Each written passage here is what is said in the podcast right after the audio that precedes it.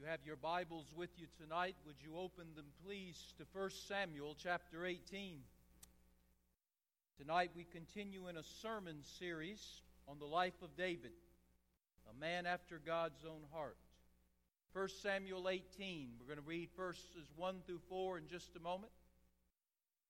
I want you to understand that in the Old Testament, every great truth, every great doctrine, Every great theology is planted, it's cultured, it's watered, it's weeded, it's nurtured, and it comes to fruition in the New Testament. There's nothing new in the New Testament that wasn't in the Old Testament and introduced. It just comes to fruition, it comes to completion, it comes to perfection and our ability to understand it. And tonight in the message, David and Mephibosheth, if you will listen carefully, you're going to see that again. 1 Samuel 18, the first four verses. And it came to pass when he had made end of speaking unto Saul that the soul of Jonathan was knit with the soul of David and Jonathan loved David as his own soul. This was a friendship that was now coming to pass between Saul's son Jonathan and David. And Saul took him that day, and would let him go no more home to his father's house, speaking of David. Then Jonathan and David made a covenant because he loved him as his own soul. And Jonathan stripped himself of the robe that was upon him and gave it to David, and his garments, even to his sword and to his bow and to his girdle. Verse 3 Jonathan and David made a what? A covenant. Do you know what a covenant is? David and Jonathan, two good friends, made a covenant with each other. They made this covenant out of great respect and love for one another. And what they agreed to do is interesting. They agreed to bestow grace and mercy and kindness on each other until death do they part. And when one dies, this grace and this mercy and this kindness then will be extended. Listen carefully. It will be extended then to the family and the descendants and the relatives of that individual. So the covenant was more than just between two friends, it encompassed their relatives, their descendants, anyone that would come in their lineage. And this vow that was made between David and Jonathan, this promise, this oath, this covenant, if you will, was sealed with blood. The word covenant in the Bible literally means an agreement made by cutting. David and Jonathan entered into this agreement by slicing their wrists are slicing their hands. And then they put their wrists together, they put their hands together, sealing the agreement that they made with their own blood. Now, once a covenant is sealed with blood, it is unconditional and it's unending. It cannot be broken. David and Jonathan from this day forward would be all for one, one for all, and one in all forever. Now, this covenant goes on for a long time. And then suddenly the dynamics of the relationship change. King Saul, that madman and murderer, the father of Jonathan, is killed in battle. Jonathan, his son, Prince Jonathan, is killed in battle. And with the death of King Saul, David becomes the king of Israel. With the death of Jonathan, David has lost his best friend. Now that sets the story. David is now the king of Israel. Now I want you to open your Bibles again to 2 Samuel chapter 9, where we're going to pick up again. Now I want you to listen carefully and pay attention to every word you read. Because at the end, you might be on shouting ground. You might want to shout a little bit. Can we shout in the Baptist church? Yeah, you can. 2 Samuel chapter 9. And David said, This is King David. Is there yet any that is left in the house of Saul? Is there any relatives, descendants, family that are still alive in the house of Saul, in the house of Jonathan, who was Saul's son, that I might show them kindness for Jonathan's sake. Now, you underline that for Jonathan's sake. Show them kindness for Jonathan's sake. And there was of the house of Saul a servant whose name was Ziba. And when they had called him unto David, David said to him, Are you Ziba? And he said, Thy servant I am. And David said, Is there not yet any of the house of Saul that I may show the kindness of God unto him? And Ziba said to, to the king, Jonathan, your best friend. Remember Jonathan? David said, I know him well. Jonathan, he had a son. And his son was lame on his feet. And the king said to him, Where is he? And Ziba said to the king, Behold, he's in the house of Machir. He's the son of Ammiel. He's in Lodabar. Then King David sent and fetched him out of the house of Machir, the son of Ammiel, from Lodabar. And Jonathan's son was Mephibosheth. He was the grandson of Saul, and he was brought to David. And Mephibosheth fell on his face and did reverence David. And David said to Mephibosheth, Behold thy servant. And David said to him, Fear not, for I will surely show you kindness for Jonathan thy father's sake. Pay attention to that. I will surely show you kindness for Jonathan your father's sake. And I will restore to you all the land of your grandfather, Saul, and thou shalt eat bread at my table continually. And he bowed himself and said, What is thy servant that thou shouldest look upon me, such a dead dog as I am? It's interesting. Mephibosheth calls himself a dead dog. That's, that's his self esteem. And he goes on to say, Then the king, verse 9, called to Ziba, Saul's servant, and said to him, I have given unto thy master's son all that pertained to Saul and to his house. We'll stop there.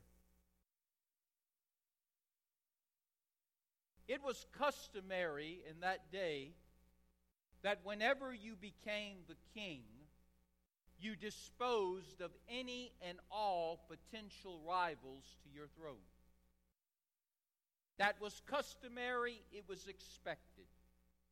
So when David became the king of Israel, everybody expected him to, according to custom, to not only take over the kingdom from Saul, who is now dead, to not only take over the kingdom from Jonathan, who's now dead, but to eliminate all of their family, all of their descendants, all of their lineage, wipe them out, so nobody can claim the throne but David.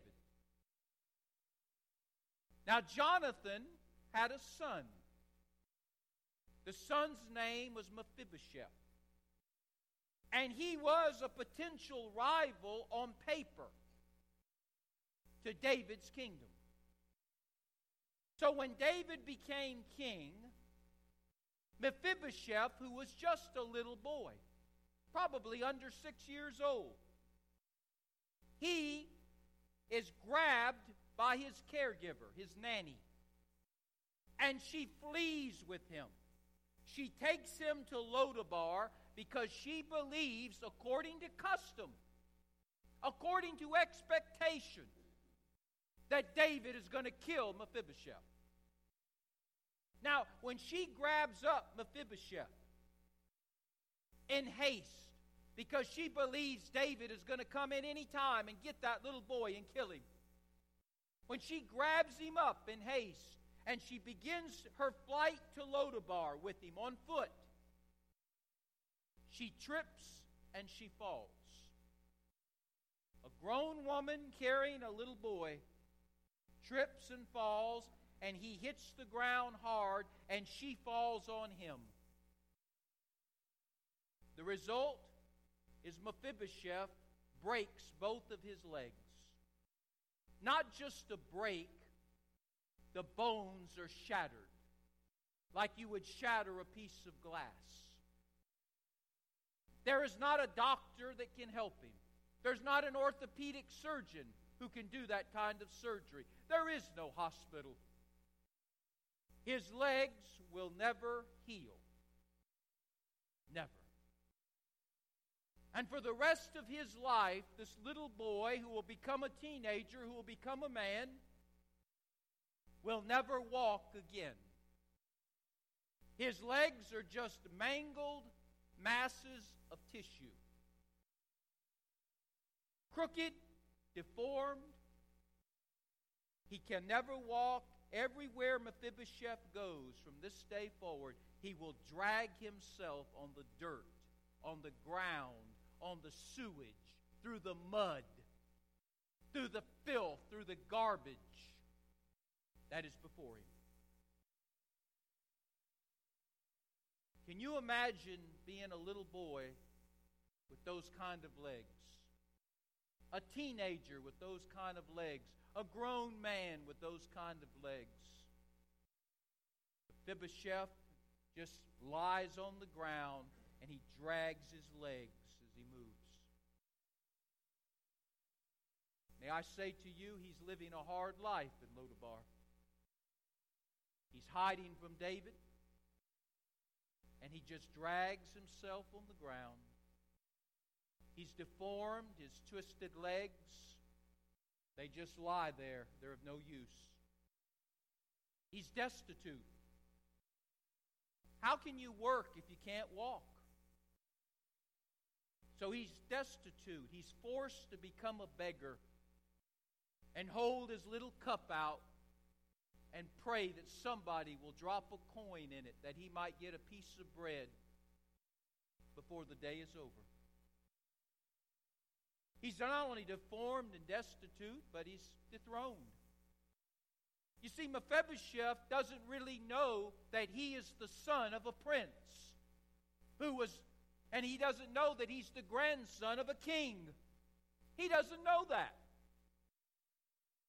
When he talked to David, he said, All I am is a dead dog. Can you imagine looking yourself in the mirror and having that kind of self image? I'm just a dead dog. I'm a mongrel. I'm not worth nothing. He's deformed. He's destitute. He's been dethroned. He doesn't know he's royalty. He's been deceived. He's been told all of his life that you've got to hide here in Lodabar. If David ever finds out where you're at, David will kill you. And you might just as well say he's dead. You know, you can be dead and still be alive. He has no life, he has no future, he has no dreams. He's just living a miserable, a miserable existence as a dog. And he lives that kind of life as a young boy, as a teenager, as a young man.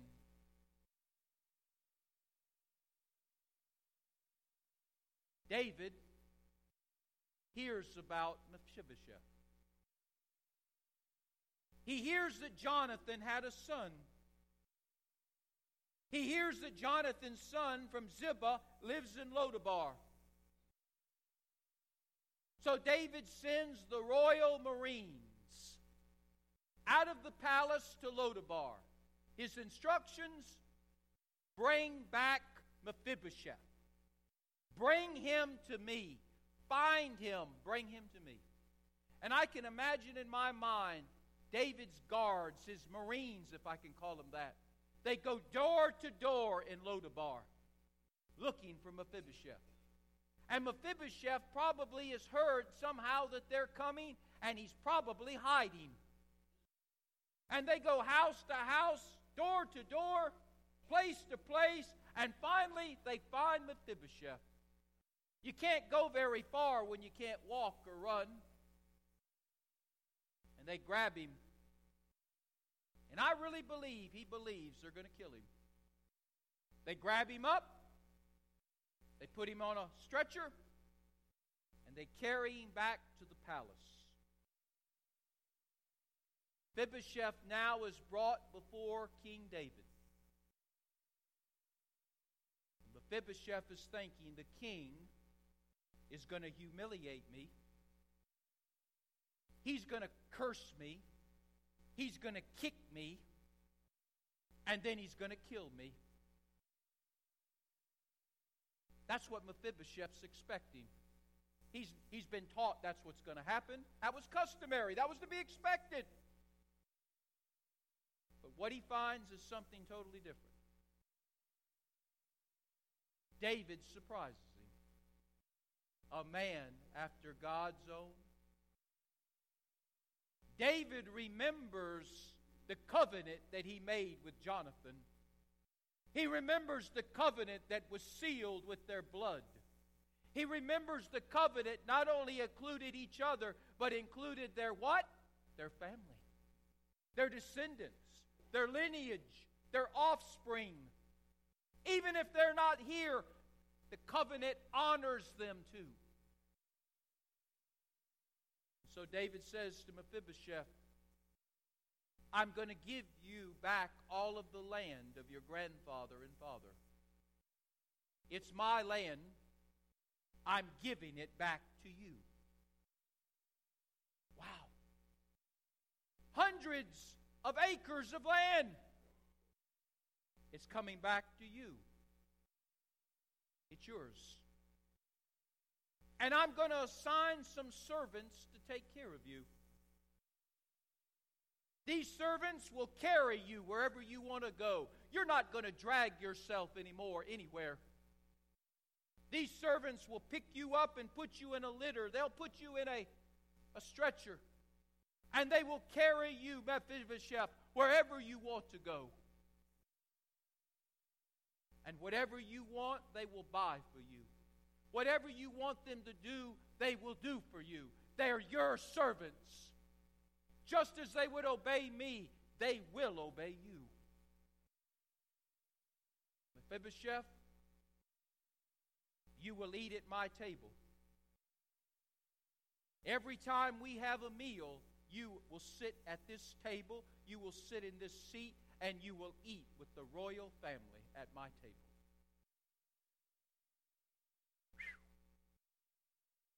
You talk about going from a peasant to a king. Mephibosheth, I can almost picture in my mind. He's going,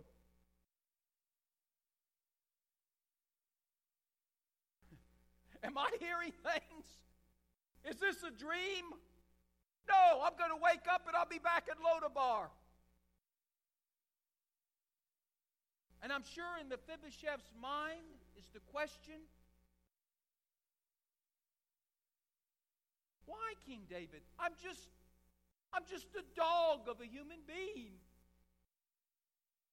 Why don't you just kill me? Why are you giving me all of this kindness? Why are you showing me all of this grace? Why are you showing me all this mercy?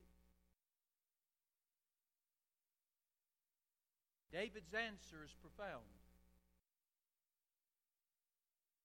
For Jonathan's sake.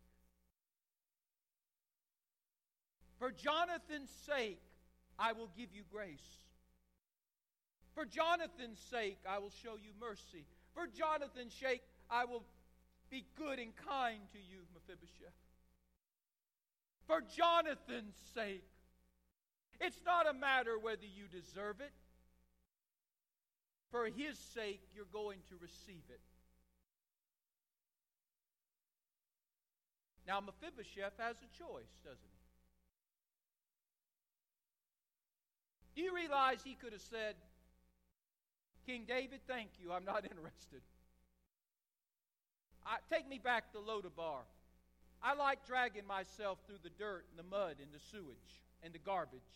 I like sitting on the street corner begging for a coin so I can buy me a piece of moldy bread for my daily sustenance. I like drinking water out of the mud puddles. I like sleeping in the trash dump. I like that kind of life. I like living like a dog.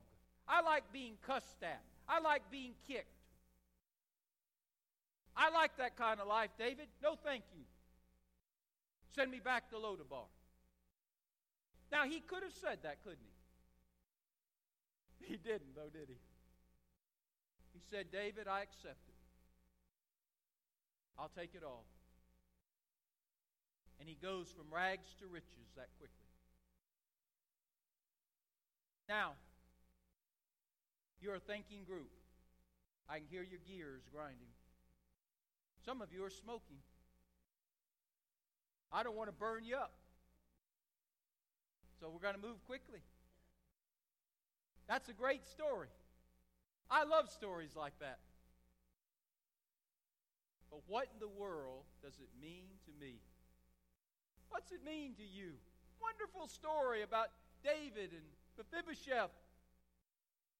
But what does it mean you and I sitting right here, right now? Remember, in the Old Testament, the seeds are planted for the great truths and the great doctrines and the great theologies that are going to come to full revelation in the New Testament. In Luke chapter 22, verse 20, Jesus Christ says something that's pretty amazing. He says, This cup is the New Testament in my blood, which is shed for you.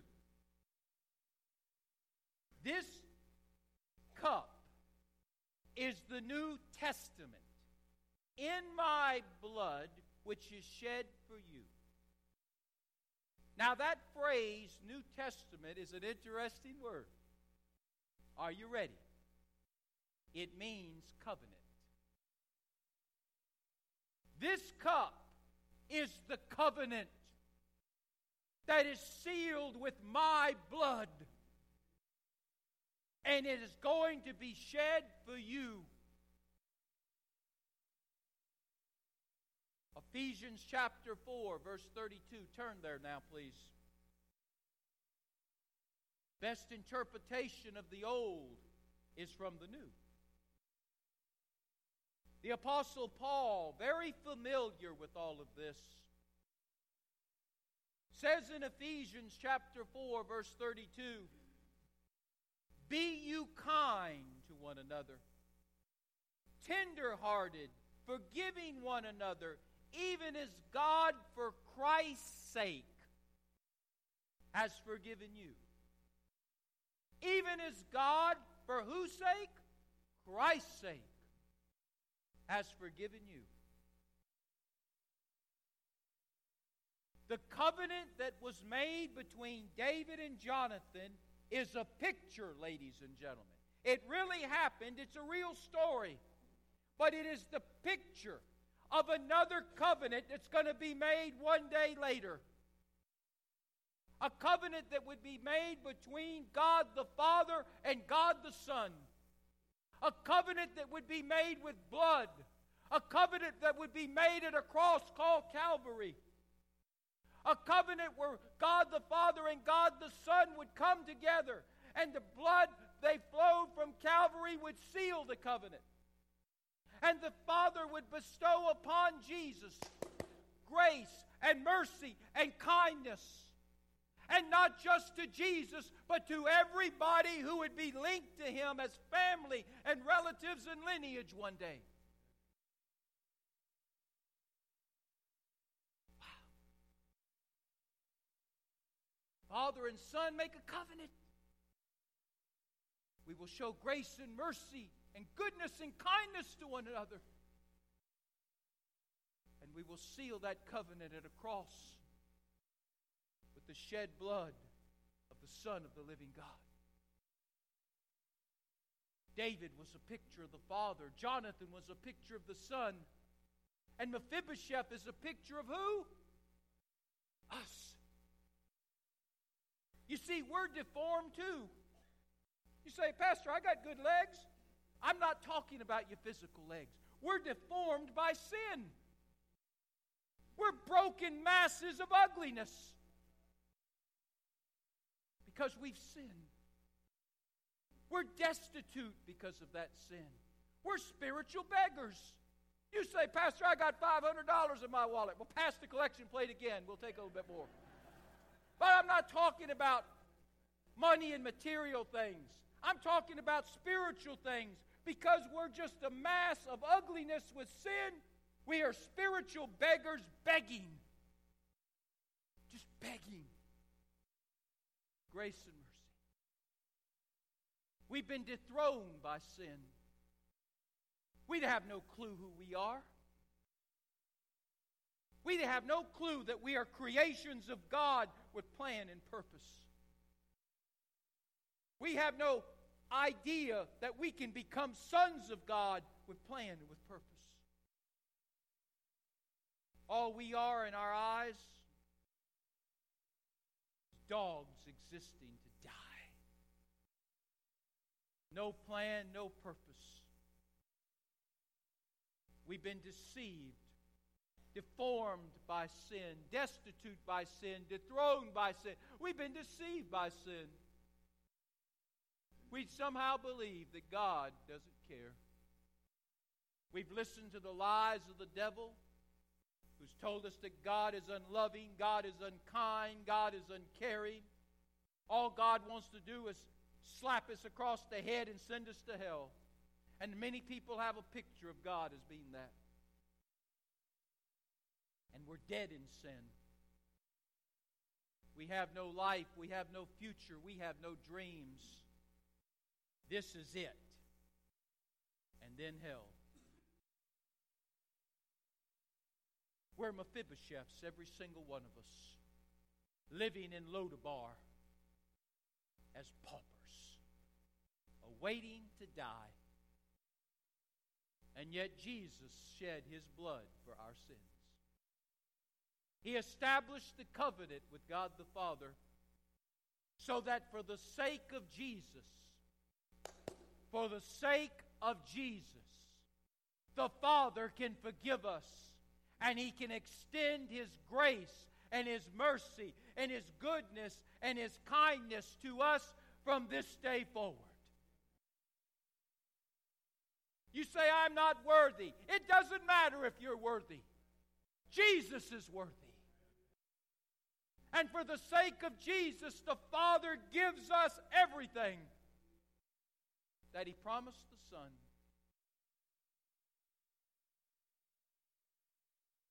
What God the Father promised God the Son is unconditional and unending. It can never change. Now, isn't that a story to shout about? We get the grace, we get the mercy, we get the goodness, we get the kindness because Jesus shed his blood and the Father honors the covenant he made with the Son. We go from rags to riches, from Lodabar to Jerusalem, from the streets and the slums to the palace, from eating garbage to eating at the king's table from being a dog to being a son of the living God. Wow. That sounds like a, a children's story, doesn't it? But it's true. For Jesus' sake, the Father sends the Holy Spirit. The Holy Spirit seeks us, finds us, calls us, enlightens us to who Jesus is. For Jesus' sake, the Father forgives us. He adopts us. He blesses us. For Jesus' sake. Now, there is one little catch to the story, and it's over. Just like Mephibosheth could have said, King David, I, I, I want to go back to Lodabar, Your Highness. I, I like being a dog. I like eating garbage. I like sleeping on the mud. I like crawling through the sewage. I like people cussing at me and kicking at me. I like just existing to die and then go to the trash dump and be buried. I like that kind of life, Your Highness. No, thank you. I don't want your grace. I don't want your mercy. I don't want your goodness. I don't want your kindness. Just let me go back to Lodabar.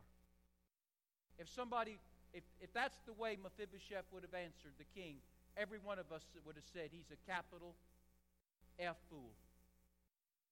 Not just a little F fool, he's a capital F fool. Let me tell you something right now.